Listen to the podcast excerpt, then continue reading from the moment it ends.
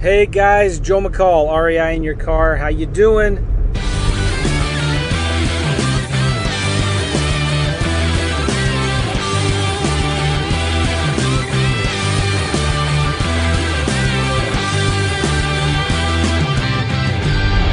I am. Uh, I've got a good question here that I want to read for you guys and answer it for you guys. Are you ready?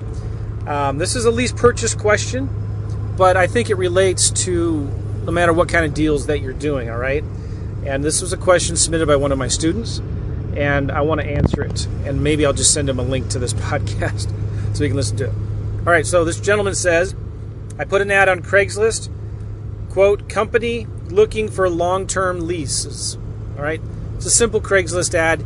Hey, executive company looking for long term leases, long term homes to rent on a long term basis. Give us a call, whatever.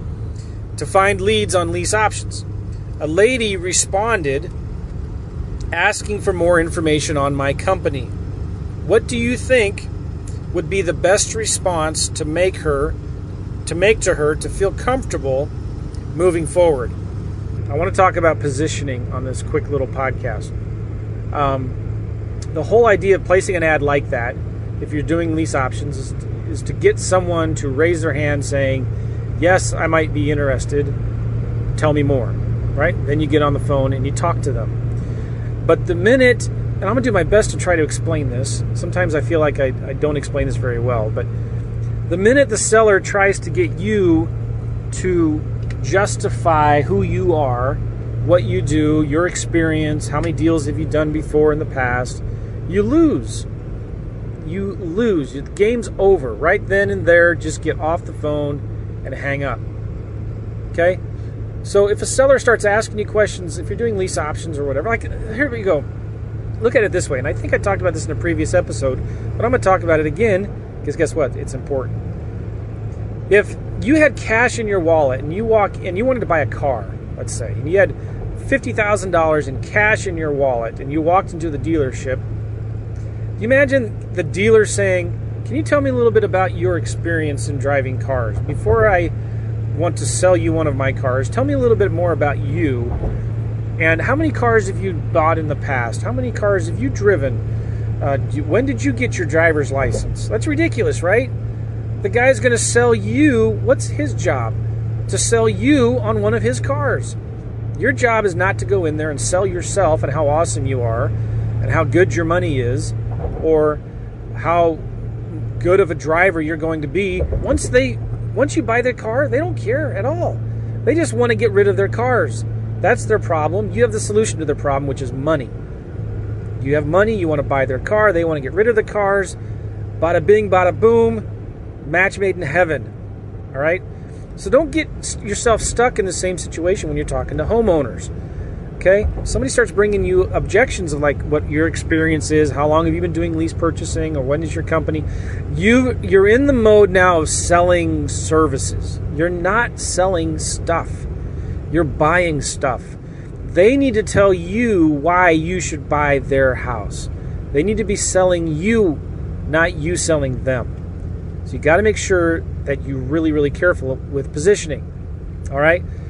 So if a seller starts asking, well, tell me about your company, how long have you been in business, whatever. I say, whoa, whoa, whoa, let's back up a little bit here. I can tell you about all the deals I've done or haven't done, but let me ask you about your house. Let's let's. I don't even know if I'm interested in your house yet. I don't even know if I want to lease purchase your house. Tell me, I'm you know I'm looking for a nice house in a nice area. Do you mind if I ask you a few questions about your house to see if it would even be something I would be interested in? You see how you totally turn the tables in there?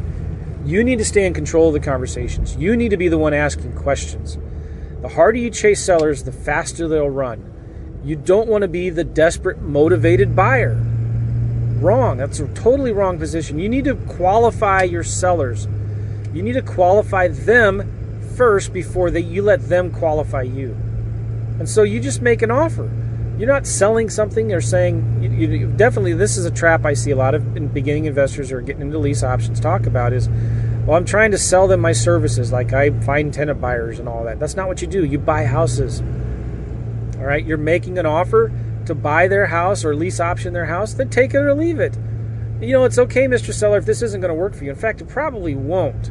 But that's okay.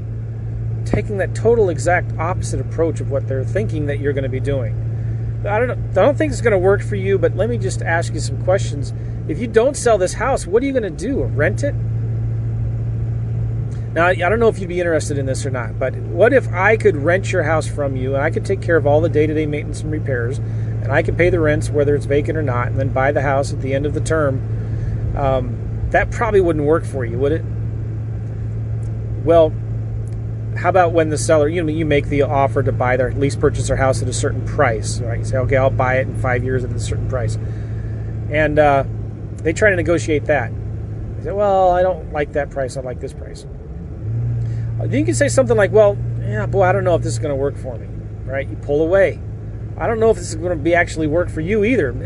Are you just telling me that if I don't get you that price, we're done? That's okay. It's okay because I want either a yes or a no right now. I mean, that's what you want, right? You want a yes or a no. You don't want to play these games going back and forth negotiating. So I'm not saying you need to be a jerk, you know, and, and uh, it's either my way or the highway. There's a place for negotiating and all of that, right? But you just want to you want to position yourself as listen i i've got a hundred leads right now I, I, I can only do like uh, realistically honestly i can only do maybe two or three lease purchases a month because i'm pretty busy and i've got a ton of leads coming in so if your house doesn't work for me right now if it doesn't work for you my program doesn't work for you if your house doesn't work for me that's fine let's just say no right now and i'll send you something in the mail you can look at it and follow up let's talk later all right I just did a podcast with Dean Graziosi, and he had a really, really good. I wish I could remember it. I should have wrote it down. Go listen to that podcast I did with Dean Graziosi. Near the end, he talked about his what he says to sellers at the end of their conversation, and uh, it's really good. It's, it's all about positioning. So, something to chew on. Okay, it's a common question I get a lot. Don't let sellers wag the dog. You know that saying, "Don't let the tail wag the dog." The dog wags the tail right? There's only one sh- uh, chef in the kitchen, okay? I almost said chief. There's only one chief in the tribe. There's only one chef in the kitchen. So uh, just make the offer, man, and have this mentality that if this doesn't work for you, that's fine because I got a hundred other leads I need to call back and follow up with, and um, so you're you're the one making them come to you. It's push versus pull marketing. You don't want to be pushing this stuff on them you want to pull them and get them to say yes to you. Does that make sense? All right, guys, that's your uh, tip of the day. Take care, comb your hair, as my friend Cody Sperber likes to say. So I'm stealing that from him. I like it. Take care, comb your hair. See ya.